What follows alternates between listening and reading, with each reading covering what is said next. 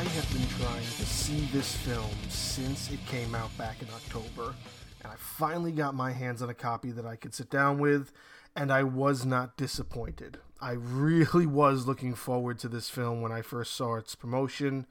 I never got a chance to see it in theaters, so I was waiting to see if I could find it at some way, shape, or form on the web. I got my hands on it and I was super excited about it because it just looks like one of these films that's right up my alley. Now, granted, it's got a huge Big Hero 6 vibe. I think what they were going for was kind of that same feeling, minus the superhero gimmick behind it. More of along the lines of, say, making fun of like the technophobia and the the data mining stuff that we have in this day and age and it's a very big talking point and just kind of making it this cute little thing where oh you know instead of everybody having just their phones what if they had little robots that did half of that stuff for them? So again i got this really big big hero 6 vibe from it and what i appreciate is that it's probably meant to have been some sort of competition for that because it's done by 20th century studios and 20th century animation.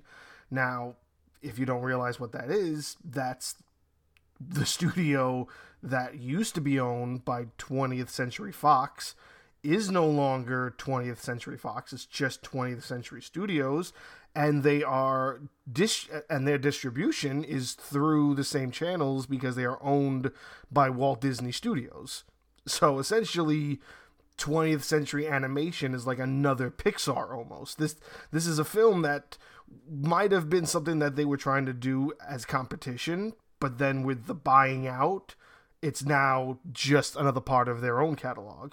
Now, of course, it's not labeled a Disney film. That's not even anything that's part of any of the like production companies you see at the beginning. You don't see Disney anything, you don't see Pixar anything, but if you look into it and you dig a little deeper, you know that 20th Century Studios is owned by Walt Disney Studios and Walt Disney Motion Pictures. So it's funny to think that they allowed this to kind of still get done, even though they're not like putting a label on it that lets you know that this is theirs. Because I think it was wildly successful. I thought it was a fantastic story. Tells a story about these robots that are meant to be like the friends of like middle schoolers and you know i mean it's not just for them it's probably for a vast majority of other people but it's kind of to help them understand what it's like to like make friends and have a truer connection through your your social following but it's made by a company called Bubble, and Bubble is run by two different people. One who the people matter and one who the profits matter. So the profit guy is using them for like data mining purposes and getting, you know, kids to buy more stuff. You know, basically all the things we're sort of afraid of now. But it's a cute story about a about a boy who doesn't come from a family that has the money to kind of afford one of these robots. And the kid's birthday comes up and they want to get it for him. So they get one like off the back of a truck, but there are so many things that this needs like that you can only get if you purchase it legitimately. And of course, it starts malfunctioning because it can't connect to anything because there's no profile because they didn't buy it authentically. So it starts running haywire. It starts doing things that the robots aren't meant to do.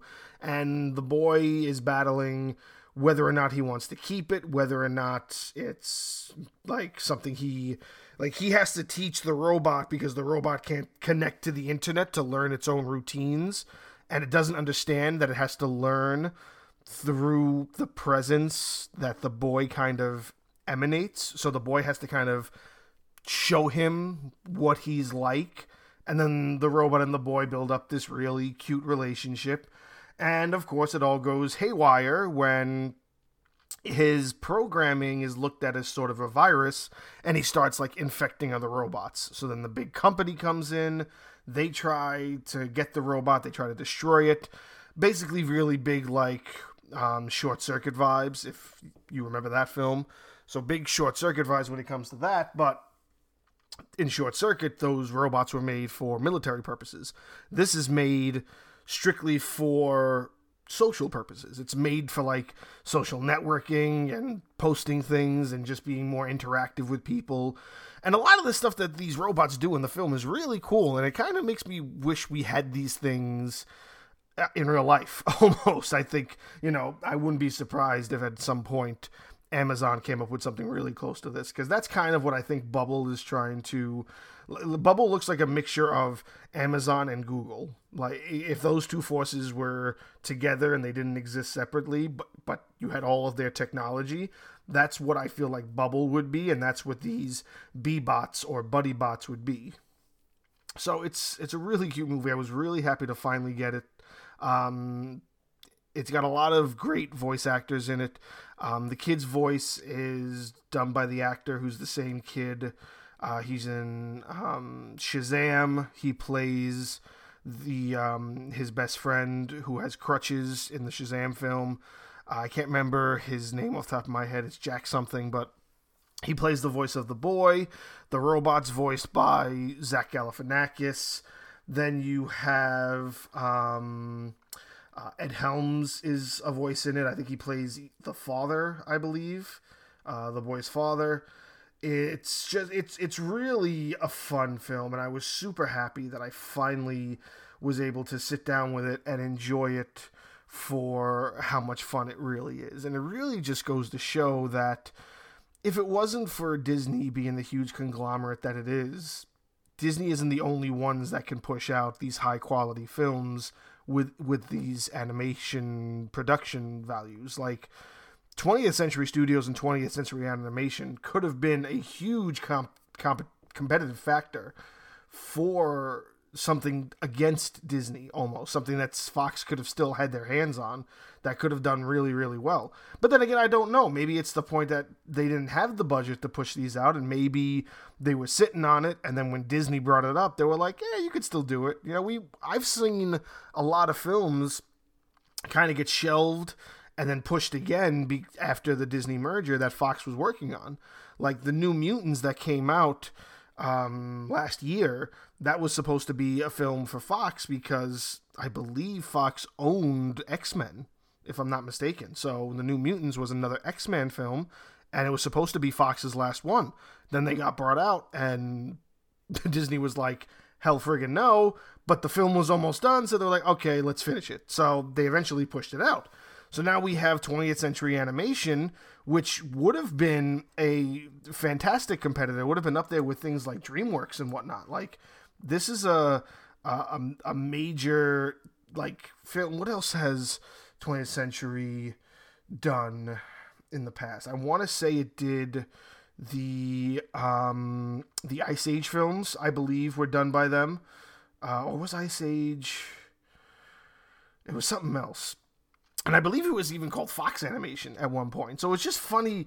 It's funny to see that they've had to change these names, but they still kept them as separate entities almost, even though it's all still money going to Disney. It's all still Disney proving that regardless of these things being named different animation companies, we all know 20th Century Fox.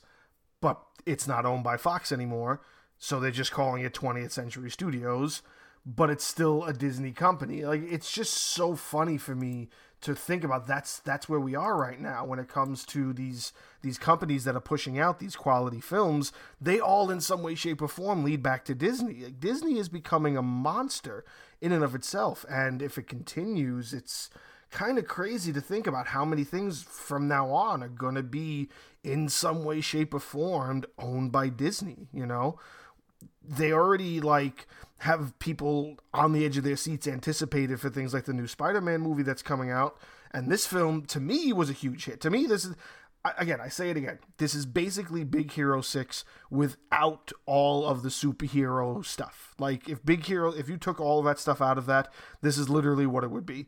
And it's such a great I really had a good time watching this. The robot who's voiced by Zach Galifianakis is adorable. The jokes are hilarious. There's this running joke where I think the boy's name is um, Barney, but the robot can't connect to the internet. So the only thing it has is this alphabetized name list that he makes him that he makes the boy go through to pick his own name because he can't register his name for some reason. So he only gets like half like three names and three or four dozen names into A and the boy's like like stop no more or something and the kid's like okay so now your name is um Abs- Absalom. So the boy's name is actually Barney but the robot keeps calling him Absalom because he can't figure out the programming in his head. And the boy's just like okay I guess my name's Absalom for the rest of the film. It's just cute things like that that I really did appreciate about this. And it's just I mean again it just goes to show you that Fox had something you know all they had to do was stick to their guns but when Disney is offering you that kind of money. You know, from from what I know, Fox is just news now. I don't think Fox owns anything like FX, even Hulu. Hulu's owned by Disney. That's why you get Hulu packaged with Disney Plus these days. So they own Hulu, they own the FX network, which is basically saying that It's Always Sunny in Philadelphia, which is one of my favorite shows of the last decade, is now a Disney show because it's owned by Disney. It's owned by FX, which is now a conglomerate under Disney. I wonder if that's true. I gotta look that up. I'm pretty certain FX is owned by Disney now because if they are able to change 20th Century Fox to 20th Century Studios and 20th Century Animation, I wouldn't be surprised if they did still have FX. And the biggest issue is that Disney has to let a lot of these companies still do what they were doing. You know, like this also goes to show of that if Disney really has nothing, no role to play in this, they're just like the people that are dishing out the money for 20th century animation to kind of do these films. So they'll still get some portion of it, but it's still just like a separate company that can do its own thing. You know what I mean? Then it should continue to let them do that because I, I feel like when you have too many things under the same umbrella, you run into so many issues that might be leading to such problems of like uh, what Disney tries to avoid, like the censorship almost. Like the Netflix versions of the Marvel characters that they made for those shows, those four or five shows that they made, six shows even, with Defenders included.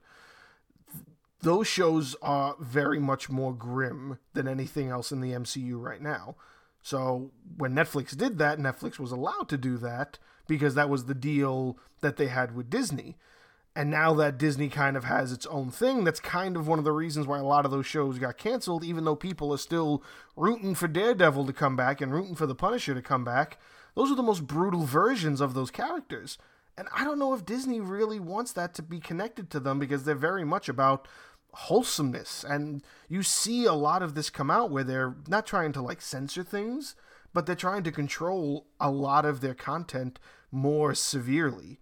You know, they're censoring actors and actresses who don't follow certain opinions that might cause backlash, and they don't realize that they can easily just cut ties with an actor and Disney will still hold like like the, the, there's an accountability level and Disney doesn't want to be held accountable for anything. They'd rather just cut ties and walk away. So that's smart business but you got to have certain things that can push envelopes you know? That's why if if they own fx and anybody tries to go after disney for anything that's been happening on it's always sunny in philadelphia that would be barking up a vastly vastly large tree that you will not be able to reach because there is a huge community out there of people who love it's always sunny in philadelphia and they have been offensive since before even Fox knew or FX knew that they would be such a hit, and 14 seasons later, they would still be going strong with every season after another giving us something else that we all laugh and quote about. So I just hope that this is something this 20th Century Studios area is still something that grows and I think this is their first step. And that's another reason why I'm taking such a long time to kind of talk about this more, is that I think this is their first step into this realm since the since the acquisition. I don't think they've had any other films come out if I'm not mistaken because they were bought they were brought back in 2018 and the last film that I believe that came out under the 20th century Fox banner was, I think, that spy movie with Will Smith, that animated one.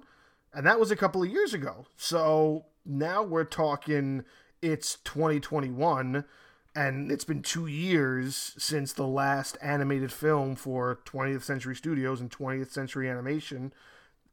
It's it's a hit. To me, it's a hit. To me, it's something that is totally worth giving them more of a chance. And I believe they are getting more of a chance because I think they're also the team that's going to be behind the um the Bob's Burgers movie.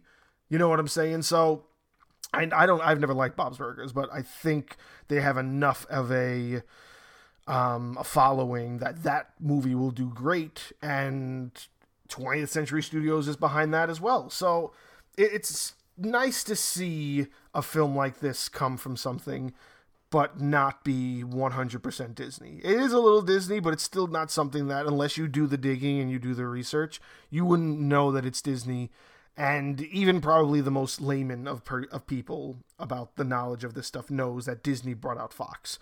But everything about it is still exactly the same. Like the intro, the 20th century intro, um, with the trumpets and the flashing lights and the gold lettering, all that's still the same. It just doesn't say Fox anymore. So unless you're really looking for it, you won't 100% see it.